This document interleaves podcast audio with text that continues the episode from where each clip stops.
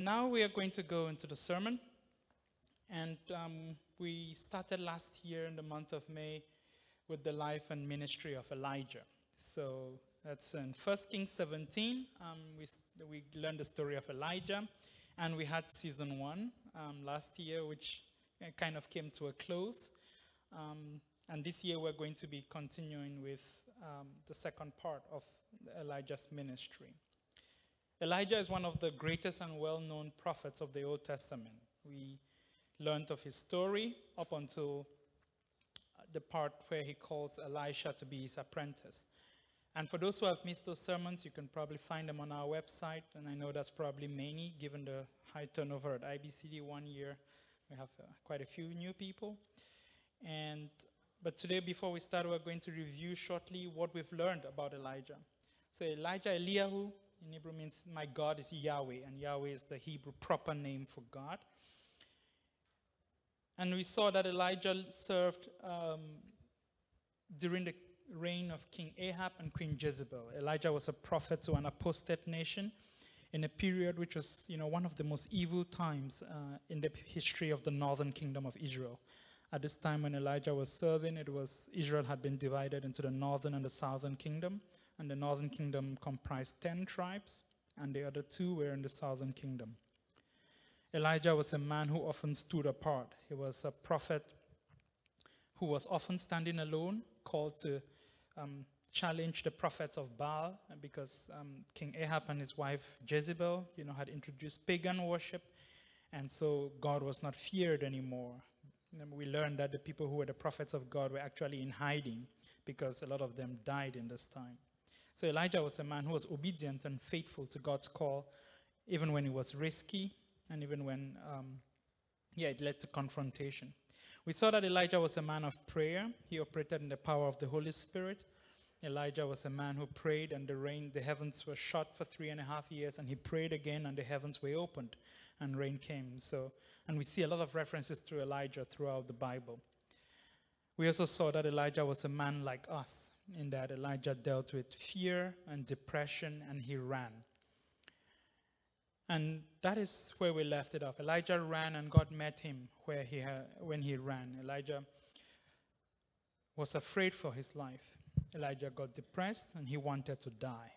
But God gave him a renewed focus. God told him to appoint Elisha as his apprentice. And so Elijah now had a companion, he had someone to walk with him. That's in 1 Kings 19, where we ended. The story then breaks off, and in 1 Kings 20, we read about some of the wars that, wars that King Ahab fought um, against King, the king of uh, Aram, Ben Hadad. And I encourage you to read those stories. You know, Elijah doesn't really feature in them, but they're also very um, insightful in that we learn a lot about God's patience and God's forbearance and how he tries to reach King Ahab, even though he's the most evil king who has killed tons of his prophets. So I encourage you to read verse 20, uh, chapter 20 of the book of First Kings. And today we are going to continue in verse in chapter 21, where the story of Elijah picks up again. We're going to read the story. It's the story of Naboth's vineyard, and we're going to focus on the first part of the story today. Sometime later, there was an incident involving a vineyard belonging to Naboth the Jezreelite. The vineyard was in Jezreel, close to the palace of Ahab, king of Samaria. Ahab said to Naboth, Let me have your vineyard for, for, you to use for a vegetable garden, since it is close to my palace. In exchange, I will give you a better vineyard, or if you prefer, I will pay you whatever it is worth. But Naboth replied, The Lord forbid that I should give you the inheritance of my ancestors. So Ahab went home, sullen and angry because Naboth the Jezreelite had said, I will not give you the inheritance of my ancestors. He lay on his bed, sulking, and refused to eat. His wife Jezebel came in and asked him, Why are you so sullen? Why won't you eat? He answered her, Because I said to Naboth the Jezreelite, Sell me your vineyard, or if you prefer, I will give you another vineyard in its place. But he said, I will not give you my vineyard. Jezebel, his wife, said, Is this how you act as king of Israel? Get up and eat. Cheer up. I'll get you the vineyard of Naboth the Jezreelite. So she wrote letters in Ahab's name, placed his seal on them, and sent them to elders and nobles who lived in Naboth's city with him. In those letters, she wrote Proclaim a day of fasting and seat Naboth in a prominent place among the people. But seat two scoundrels opposite him and have them bring charges that he has cursed both God and the king. Then take him out and stone him to death. So the elders and nobles who lived in Naboth's city did as Jezebel directed in the letters she had written to them. They proclaimed the fast and seated Naboth in a prominent place among the people. Then two scoundrels came and sat opposite him and brought charges against Naboth before the people, saying, Naboth has cursed both God and the king. So they took him outside the city and stoned him to death. Then they sent word to Jezebel Naboth has been stoned to death. As soon as Jezebel heard that Naboth had been stoned to death, she said to Ahab, Get up and take possession of the vineyard of Naboth the Jezreelite that he refused to sell to you. He is no longer alive, but dead. When Ahab heard that Naboth was dead, he got up and went down to take possession of Naboth's vineyard. In this story, we read about how something innocuous as wanting to plant vegetables ends up with lies, perjury, and death. And I think this story and the parallels like it in the Bible tell us exactly how we come into sin sometimes. It gives us basically an anatomy of sin, which is corroborated by the Bible, other passages. So we're going to look at this an anatomy of sin. How do we get there? King Ahab was very wealthy, and we know this because he had a lot of silver and gold, which the king of Aram had tried to get in chapter 20, right? That was the reason they went to war. The king asked for his gold and his silver and all the goods that belonged to him. So the king was not a poor person. But despite his possessions, he wanted Naboth's vineyard. He coveted it, basically. And why? Because it is close to my palace, he said. But Naboth refused to sell this vineyard because it was his ancestral inheritance. And of course, this caused, well, not of course, it caused surprise and anger in um, King Ahab. He offered a better vineyard, he offered to pay for it. It was just out of his reach. And why did he want it? He had many others, right, which were convenient. It was not like he was going to drive himself there. He had chariots and horses and horsemen who would take him there if he needed to go, but this one was close by. And Naboth was not just being spiteful when he said, The Lord forbid. He says, The Lord forbid because the commands of God in the land of Israel actually forbade him from doing it. It was against the law of Moses. In Leviticus 25, verse 23, God commanded that land must never be sold on a permanent basis. And in Numbers 36, verse 7, we also learn that this land may not, land may not pass from tribe to tribe. So when Naboth says the Lord forbid, it's because, yeah, it was against God's law. It must not have been easy to stand up to the king. He was being offered wealth and he was a person of authority. But Naboth chose to obey God instead of men. And sometimes when we do that, it's going to cost us. But how did Ahab react to this refusal?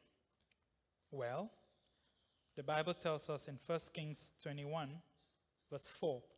So Ahab went home, sullen and angry, because Naboth the Jezreelite had said, I will not give you the inheritance of my ancestors.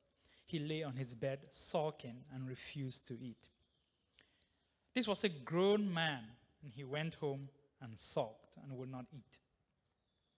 Now, as human beings, we love our conveniences, don't we? It's like things that make our lives a little easier, more comfortable. And in fact, billion dollar businesses have been built on this idea, right? In the tech industry where I work, there's a saying that convenience trumps everything. And that's the core of it. If you would take whatever people do and make it just a little bit more convenient for them, easy for them, they will throw money at you. People will give up liberties and freedoms for the sake of convenience. And I'm not saying convenience is bad. Like, don't get me wrong. I love convenience as much as the next person. But when convenience becomes our God, then it starts to lead us into dark places. then it becomes time that we need to re examine our lives. And sometimes that's also the reason we fast, right? People fast also for different things because you realize this thing has started to have a hold over you and you're trying to give it up to break that hold. What inconveniences in your life cause you to sulk or to be sullen and angry, as Ahab was? Is it when you're standing in the supermarket and somebody swerves in and cuts in line? Or is it when you're driving and somebody is just driving a lot slower than the speed limit? This one gets to me, I have to confess. Like when someone is doing 40 in an 80 zone, it's like,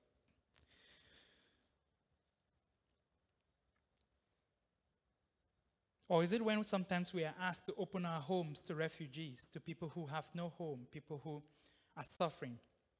And it's just a bit inconvenient, right? I have to adapt my schedule to accommodate for this person. I have my morning routine.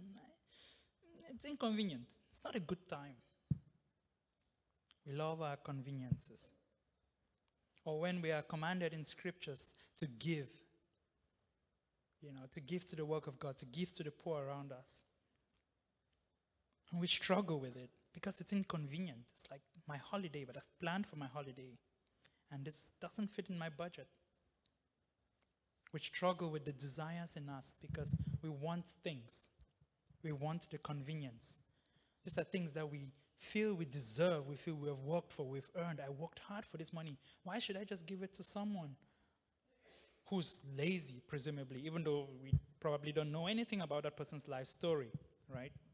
But it's inconvenient for us. It's my precious. You know, I want to hold on to it. Ahab went home and sulked. And often we do the same. Many times we are just as Ahab was. Now, in kids, this is obvious, right? When a kid is sulking, parents, you know, especially your preteens and teens, a lot of sulking going on, and kids have no inhibitions yet. They, you know, express what they are feeling, and you know, you know when you have to negotiate or whatever, talk to them about it. But in adults, we don't often sulk this openly, right? We are usually more sneaky about it. We become passive aggressive, right? We, we don't want to admit that mm, this is the reason why we are behaving that way. So we smile and put on a show. But inside in our hearts, we are sulking like anyone else. We choose not to eat food like Ahab was. You know, come home and your spouse is cooked, and it's like, no, no, I'm, I'm not hungry. I'm just not hungry. It's fine. We make excuses and we don't want to admit to ourselves what's going on. Or we make comments that hurt people deeply and we know exactly what we are doing, right? You know just where to push the buttons, where to cut them. But we do it in a way that is plausibly deniable. It's like, oh no, I was just saying this. Like, hmm, I didn't. Oh, if they take it that way, it's their own. But of course, we add a lie onto what we are already doing. It is just to cut that person. And the closer we know the people, the easier it is to cut them deep because we know them. We know where the wounds are. We know what buttons to push. Or we withhold intimacy from our spouses because we are sulking. We didn't get exactly what we wanted. And I hear headaches are a common excuse there as well. But we don't like it when people point out that we are sulking. And why is that? It's because we know that it's connected to immaturity. We know that this is something we'd expect from kids. So we don't like it when someone says, What you're doing is actually sulking behavior. So that's why we do all of the, you know, lying and cover up or plausible deniability just to say, like, no, no, no, I'm fine, but we are not fine. On adults, sulking is not a good look at all. But why are we sulking? Why, why do we get there in the first place? And the Bible tells us that this usually starts with our desires, expectations. We want something, but we do not have it. The Bible tells us in the book of James let no one say when he is tempted, I am being tempted by God. For God cannot be tempted with evil, and he himself tempts no one. But each person is tempted when he is lured and enticed by his own desire. Sin often starts there. Not that the desires in themselves are bad, right? Like sometimes they're innocent desires. Sometimes they might be sinful desires, but often starts there in our desires, the things we want, the things we covet. For Ahab, it was a vineyard, one that was just closer, that he could look out of his palace and see something more convenient. And that's where the, sin, the seed of sin is sown. In the Garden of Eden, for Eve, it was the desire for knowledge. What's so bad about that? I want to gain more knowledge, I want to know more. But every time a desire leads us out of the will of God, we fall into sin. And in Eve's case, it was because it was disobedience to God, it was rebellion. What starts as an innocent desire can grow and transform quickly and become deadly. Sulking is one possible response when we do not get what we want. And sometimes we sulk, but there's another extreme to sulking. And that's when, for example, you see in kids we throw it, they throw tantrum, right, in your toddlers, where your preteens and your teens may sulk and go like, oh, you know, go to their room, whatever. The toddlers, they just let it all out. And all the parents of little kids, I can see you nodding in agreement. You know how it is in the supermarket when the kid has seen the sweets that they want, and you said no, and then a meltdown starts. Or when you refuse to put on CoComelon on YouTube, they just they hate it just as much as well. In toddlers, tantrums may be annoying and requiring of discipline and education, but in adults, tantrums are deadly because adults are capable of a lot more damage than a toddler is. And this is where we enter Queen Jezebel. Jezebel has a reputation in the Bible, and boy, did she earn it. You know, she led, you know, Ahab. We, we see in a lot of the stories, like Ahab is kind of being led by the nose. We know that Jezebel was really the one calling the shots. You know, she introduced the pagan worship, had all the prophets of God killed. You know, she, the one who sent the threat to Elijah that sends him spiraling into fear. And even in Christian circles to this day, right, the name Jezebel is an insult, right? Like, oh, this person's such a Jezebel. You know, that's what people use. And we see here the same thing of her in, the same effect of her influence. Right? When Ahab came home sulking, the Bible tells us in verses 8 to 10. So she wrote letters in Ahab's name and placed his seal on them and sent them to the elders and nobles who lived in Naboth's city with him. In those letters she wrote, Proclaim a day of fasting and seat Naboth in a prominent place among the people. But seat two scoundrels opposite him and have them bring charges that he has cursed both God and the king. Then take him out and stone him to death. And this was a plan that she hatched in the twinkle of an eye. And as she sees her husband, like, why, why are you not eating? Oh, pff, I'm going to deal with that. Like, get up and eat. And there's already murder in her mind. It's like quite a spectacle, I would say but it was deadly. Her response was to resort to murder. And the Bible tells us in the book of James that desire, when it has conceived, gives birth to sin. And sin, when it is fully grown, brings forth death. The language that the Bible uses here is the language of maternity, which in itself is a very beautiful thing, right? Like it's motherhood, it's parenthood.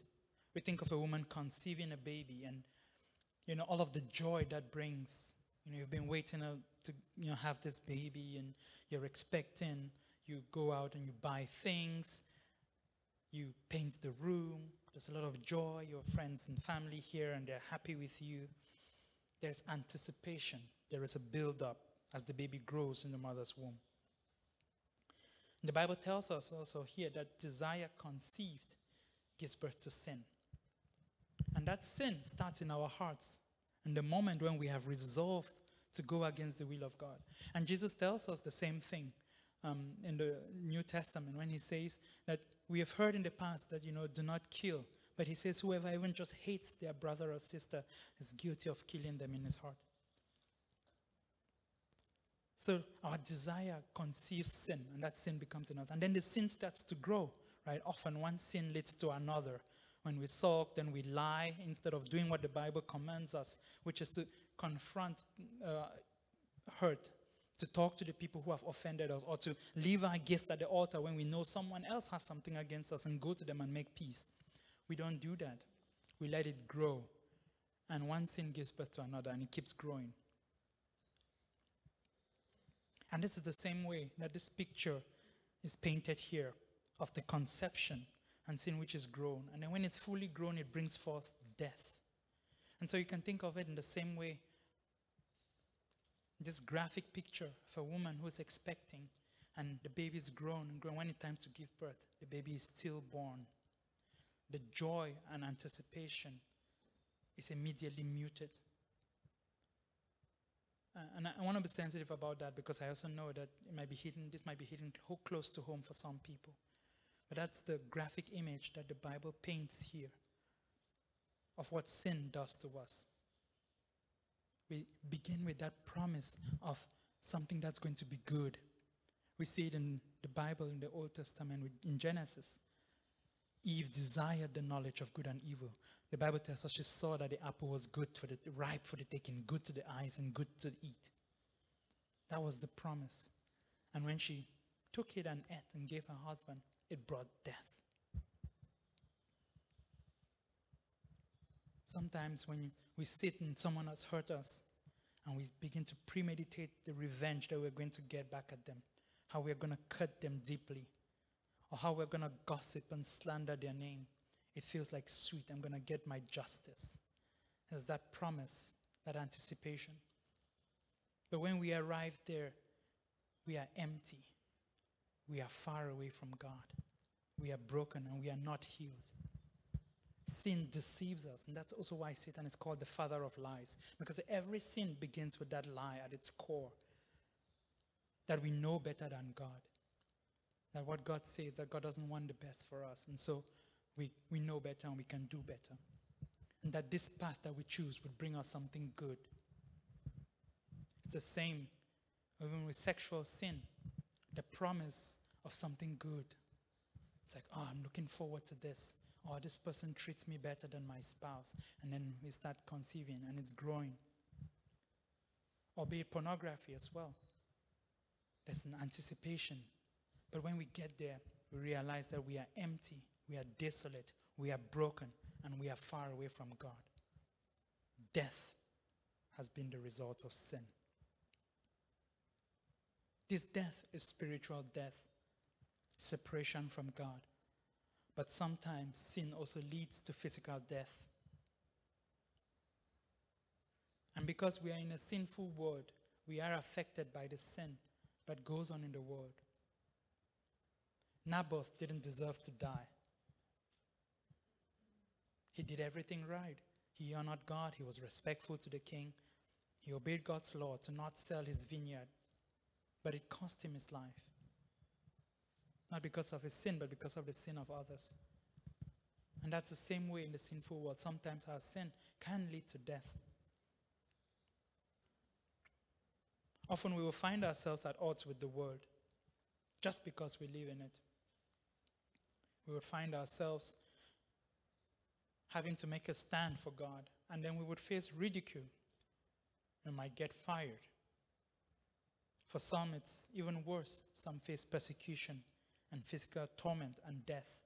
Some get abandoned by their families and left with nothing but suffering and pain. This goes on in many parts of the world today, if not here, where we are blessed to be able to gather and worship openly. And this is the anatomy of sin. Starts with a desire, which conceives and gives birth to sin which grows and fully gives birth to death. But what can we do about this? The first thing we can do is to pray for God's help. The Bible tells us in Philippians 2, verse 12 to 13. Uh, therefore, my dear friends, as you have always obeyed, not only in my presence, but now much more in my absence, continue to work out your salvation with fear and trembling. For it is God who works in you to will and to act in order to fulfill his good purpose. Our obedience to God is ordained and enabled by God. So we must look to Him for strength. It's not by our own willpower. Willpower will only carry you so far. But we must pray to God for the strength. When you feel the desires raging in you, when you feel that seed begin to be sown, you start to feel yourself getting angry or wanting something or feeling like you've been cut out of line for that promotion or whatever, and you start building resentment. Take it to God first. The next thing we can do is to search our desires. And one prayer we can pray is the one David prayed in Psalm 139. It's to search me, God, and know my heart. Test me and know my anxious thoughts. See if there is any offensive way in me and lead me in the way everlasting. This is a bold prayer to pray because when we pray it, then God is going to start searching our hearts and He would bring things up to us. Some things that maybe we didn't even know were there that were, or know that they were offensive to God. God would show us those core desires that lead us into temptation. Because a lot of times when we are reacting, we're not even reacting to the core desire. Sometimes it's triggering something, a wound from our past. Sometimes we're just feeling less valued, so we take down someone else so that we can feel better about ourselves. We can ask God to search us and to help us understand why am I feeling this way so that we can lay it at the cross and be healed instead of falling into sin. And lastly, we see we should flee evil desires. The Bible tells us in 2 Timothy 2, verse 22 flee the evil desires of youth and pursue righteousness, faith, love, and peace, along with those who call on the Lord out of a pure heart. We are supposed to flee. So when you find circumstances or things that would cause you to sin, we're not just supposed to stand there and trust God. We're supposed to trust God, yes, but the Bible also tells us to flee. And how do we flee? The Bible tells us we flee by pursuing. You remember the parable Jesus told? Well, it's not a parable, but it was just a story about, you know, how a demon leaves a person.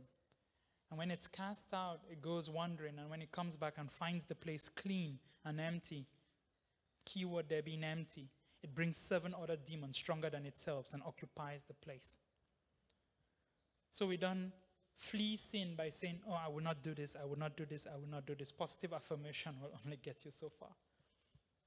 But being enabled by the Spirit of God, we are supposed to pursue righteousness, faith, love, and peace. We're supposed to dwell in the Word, meditate on the Word of God, so that we will be careful to obey it. We flee by pursuing God, by pursuing righteousness. Bible says we pursue it along with those who call on the Lord out of a pure heart. We pursue it in community, in fellowship with one another. That is how we flee from sin. By confessing our sins and desires to one another, that we may be healed. Not necessarily that we may be forgiven, but we confess to one another, as the Bible tells us, so that we might be healed. So we can go to one another and say, I'm, I'm feeling this desire, there's this thing going on with me. Can you pray for me? Can you walk with me? Can you help me to be accountable? We flee by serving others, by occupying ourselves with the things of God. So, whatever you face today, I want to remind you, brothers and sisters, that we have the grace to face it. Because we have a God who does not leave us alone. And that no matter what the trials may come, our faith may hold our anchor will hold because we will be anchored in Christ, who is the solid rock. The Bible tells us in 1 Corinthians 10 13, no temptation has overtaken you except what is common to mankind. Whatever things you are facing is common to mankind. You're not alone. You're not the first person to face it. You wouldn't be the last. But God is faithful, and He will not let you be tempted beyond what you can bear. But when you are tempted, He will also provide a way out so that you can endure it. Let's pray. Dear Lord, we thank you for your word. It just comes to us reminding us, oh God, how we do fall into sin by the desires of our human nature, which lead us away from you. Help us, Lord, to be anchored in you so that when the trials and the temptations come, we would rely on you for a way out and honor your name and shine a light in the world. May your word take root in our hearts. May we, O God, pray this prayer that you may search us and reveal in us anything that is not of you so that we may confess it and be healed. Let your word, O God, do as you have promised, to not return void. In Jesus' name we pray. Amen.